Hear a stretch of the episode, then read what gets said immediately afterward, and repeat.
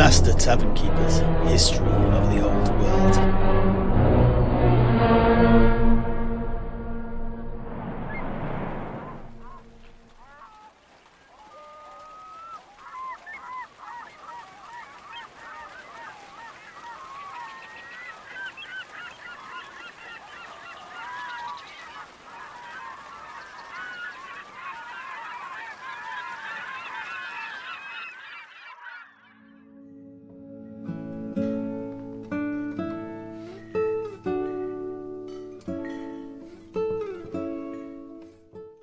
Ach, who? Who was this Lady Layla of Copher then? And why was she known as the Silver Princess? Ah, both excellent questions. Oh, yeah, but uh, Master Tavernkeeper, before you answer these questions, it is worth me saying that uh, I too have a little knowledge about this individual. Oh, really? What what do you know, Heinrich? Oh, yeah. Now, uh, I think perhaps it is best that you go first, Master Timekeeper, for what I know is of a more uh, contemporary and undead nature.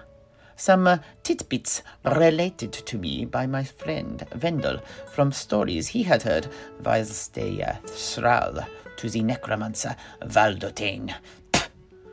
A curse be upon his name. That said, I am uh, ignorant of her past. Ah, I see. Well, in that case, although I am eager to hear what you know, I might ask that you save your titbits until after we have discussed the rape of Copher by the Crusaders. It will be more appropriate then, methinks. Oh, yeah, I see. Well, I bow to your greater understanding of events. Let us do it that way then. Now, you said that, uh, though, I am uh, most curious to hear more of her. Ah, well, in that case then, I will tell you what I have uncovered. And I also think it's probably appropriate to recite the Arabian poem, The Princess and the Sorcerer. Oh, well, I do love me a bit of verse. But uh, what's that about then? Hopefully, not some uh, eulogy to your princess here. Ah, well, there is a bit of praise giving going on, but it more relates to her meeting with Jaffar and the repercussions of that. It was uh, written whilst her star was rising, but as long as you bear that context in mind, it is still quite informative. However, I am getting ahead of myself. First, let us begin with a bit of background on the princess and how she came to become aligned with the black hearted Jaffar.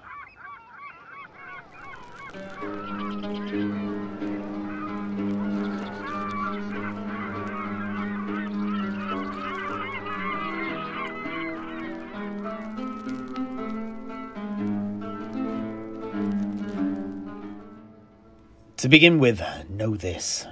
She was in exile and living in the city of Lashiek as one of the more notable and infamous nobles therein. Upon Jaffar's de facto taking of Lashiek, she quickly became a supporter of the sorcerer. The truth of the matter, though, was that this sort of sweeping regime change offered her the opportunity to achieve her most heartfelt desire. By which I mean Jaffar was a means to an end, rather than her being an ardent and loyal follower. But uh, both of them knew what they were getting themselves into, and both were cold and calculating enough to see the advantages that their mutual support would bring. Oh, very enigmatic there. But uh, to what end did she and he conspire then? Yeah, yeah. What was in it for her? All right, all right. Patience is a virtue, don't you know? Well, she wished to end her exile and return to Copher, the city of her birth, but not as a nobody, nor even as a mere noble once more. No, she craved rulership in order to enact revenge upon her old rivals and detractors and fulfill the destiny of her ancient bloodline. For she claimed to be a descendant of the ancient Golden King of Copher. Ach, seems like every manjack of them Copher types want to claim ownership of that there fella. But uh, that said, Was she? Who knows? The power hungry will believe in and say anything to justify their need to dominate others, and to try and fill the gaping abyss of inadequacy that gnaws at their own hearts. So, maybe she was, maybe she wasn't. It matters not. It is enough to say that she thought she was, and this was reason enough to justify whatever she had to do to get power. Anyway, before her exile, she had grown up in Copher, the only surviving daughter of the wealthy noble, the Silver Emir, a lifelong rival of the sitting sultan of the city, and a man who sat at the top of a pyramid of spice, the overlord of the most powerful commercial empire in the city. As a child, Layla had suffered multiple seizures due to something called falling sickness in the older manuscripts. They had a uh, strange treatment for it, though. They would rub the blood of a healthy person onto her lips until the seizure stopped. I mention this, for by this it is rumored that she developed a taste for blood. Oh, yeah, my goodness. That ties in exactly with. Save it, Heinrich. Not yet. Not yet. Well, she grew up into quite the beauty. An elegant figure with flawless skin, as white as milk, and long flowing silver hair like a father, from where she earned her moniker, the Silver Princess. Oh, that and her habit of wearing a silver mask whenever she stepped outside to keep the sun off her and preserve her fair beauty. Her seizures, too, mysteriously stopped, and, as the heiress to the richest legacy in the city, she had it all. But all was not as it seemed. Not long after she reached adulthood, her father passed away. It is said he died of suffocation from laughing too much at an obscene joke during a banquet. Not a bad end, though, if I say so myself. Anyway, after the death of her father, rumours began to spread around the court of the Sultan. Rumours accusing her of torturing and killing dozens of girls in order to bathe in their blood and keep the falling sickness from once more taking her. Oh, how, how, how, how horrendous. Indeed. But don't let the sensationalist nature of these stories take you in. I honestly do not know if they are true or not. For also know this. With the death of her father, she had now become one of the most powerful and, equally as important, influential people in all of Copher, and a new and vital threat to the political interests of her father's entrenched rivals. Many felt threatened by the ascension of such a young and attractive upstart, and it may well be true that the uh, accusations were simply a spectacle to destroy her influence in the city. Ach, to be true. As our local naysayer, the uh, Flagello dei Principi, once said, anyone who permits their honour and good reputation to be taken permits their life to be taken. Ah, old Pietro, yes, a fine wordsmith. And as you brought him up, neophytes, raise your eyes towards the large wooden placard that hangs over the entrance there. The quote written there, too, was penned by him. He who has not been at a tavern knows not what a paradise it is. O holy tavern, O miraculous tavern. Holy because no carking cares are there, nor weariness, nor pain, and miraculous because of the spits, which themselves turn round and round. But anyway, let us return to our tale. The negative impact of the accusations was certainly felt by Lady Layla of Copher, and the angry response to them would soon force the Sultan to act, be they true or not. The allegations brought against her turned her into a hated figure overnight, and the fiery words of the demagogues each on the payroll of one of her rich rivals, it has to be stressed, soon had large, angry mobs pounding at the gate to her estate. The Sultan of Copher was renowned for quickly bending to the will of the people, and so, with the likelihood of execution looming over her, she fled into exile, eventually coming to rest in Lashiek and smoothly sliding herself into the upper echelons of noble society there.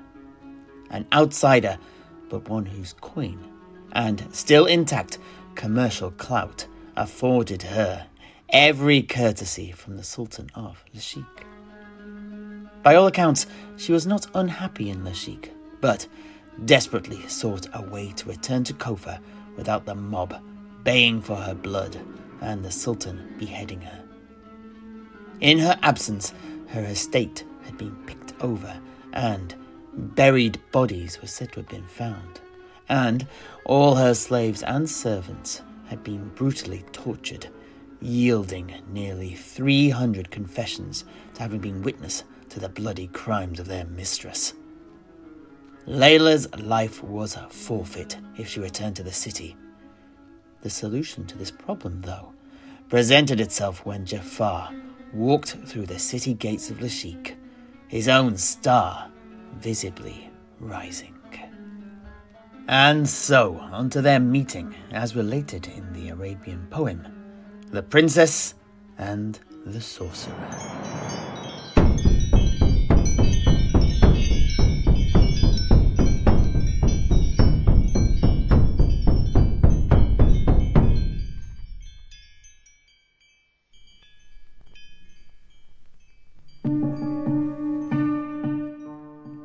From her cradle from Copher, the Silver Princess had fled, without grief, despair, nor a cry.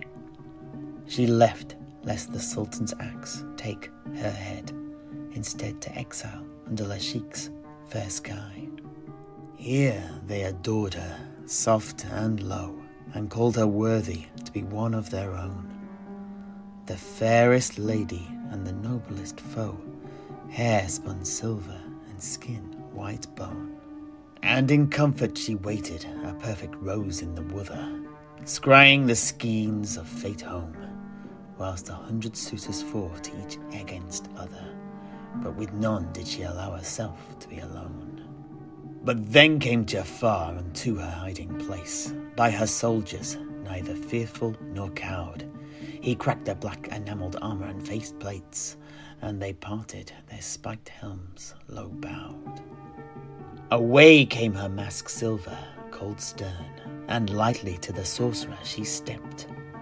Uncoiled her crimson headscarf, turn after turn, her beauty beyond such scene he wept. Such a flower I have never beheld in my many years. Tell your wish, it will become my decree. And like an Atlan tempest, then came her tears. Copher, fair Copher, I will rule for thee. Of course, the poetic license here is writ large. In actuality, there was much toing and froing, with gifts, promises, and negotiation, but the result was the same. In the name of his ally, Lady Layla, the Silver Princess of Copher, Descendant of the Golden King and rightful heir of the City of Spice, Jaffar would make preparations to rally his armies and resources for the march north and to take control of Copher, the second of the three cities that form the Sultanate of Araby, alongside Lashiek and Al-Haikk. In this way, for there was not a selfless bone in the man's body, Jaffar was actually laying his own golden path to power with the very best of cobbles. But know this too the Silver Princess was happy to ride on his coattails as he forged this destiny. But now he had access to one of the most powerful navies in the world. There was one more resource he first needed to secure. Ach, and what was that then? Well, he needed the power of the sorcerers, in particular their mastery of the flying carpets, of the four Sorcerer's Islands off the coast of the Land of Assassins, across the Shark Straits. With these added to his forces, he would be unstoppable. Och, what a crafty fella. Yeah, yeah, surely no one could hope to oppose such a man and emerge victorious. Truly, it seems he was uh, fated to take Araby. Ach, poppycock. Jaffar was a dastardly and nefarious devil, but I'll give him this. All he did, all he achieved, and all he lost was by his own hand, not by the whims of some otherworldly force, some fate. Indeed, rightly said. Mark the Master Alchemist's words, neophytes, and remember this. There is no fate but what we make.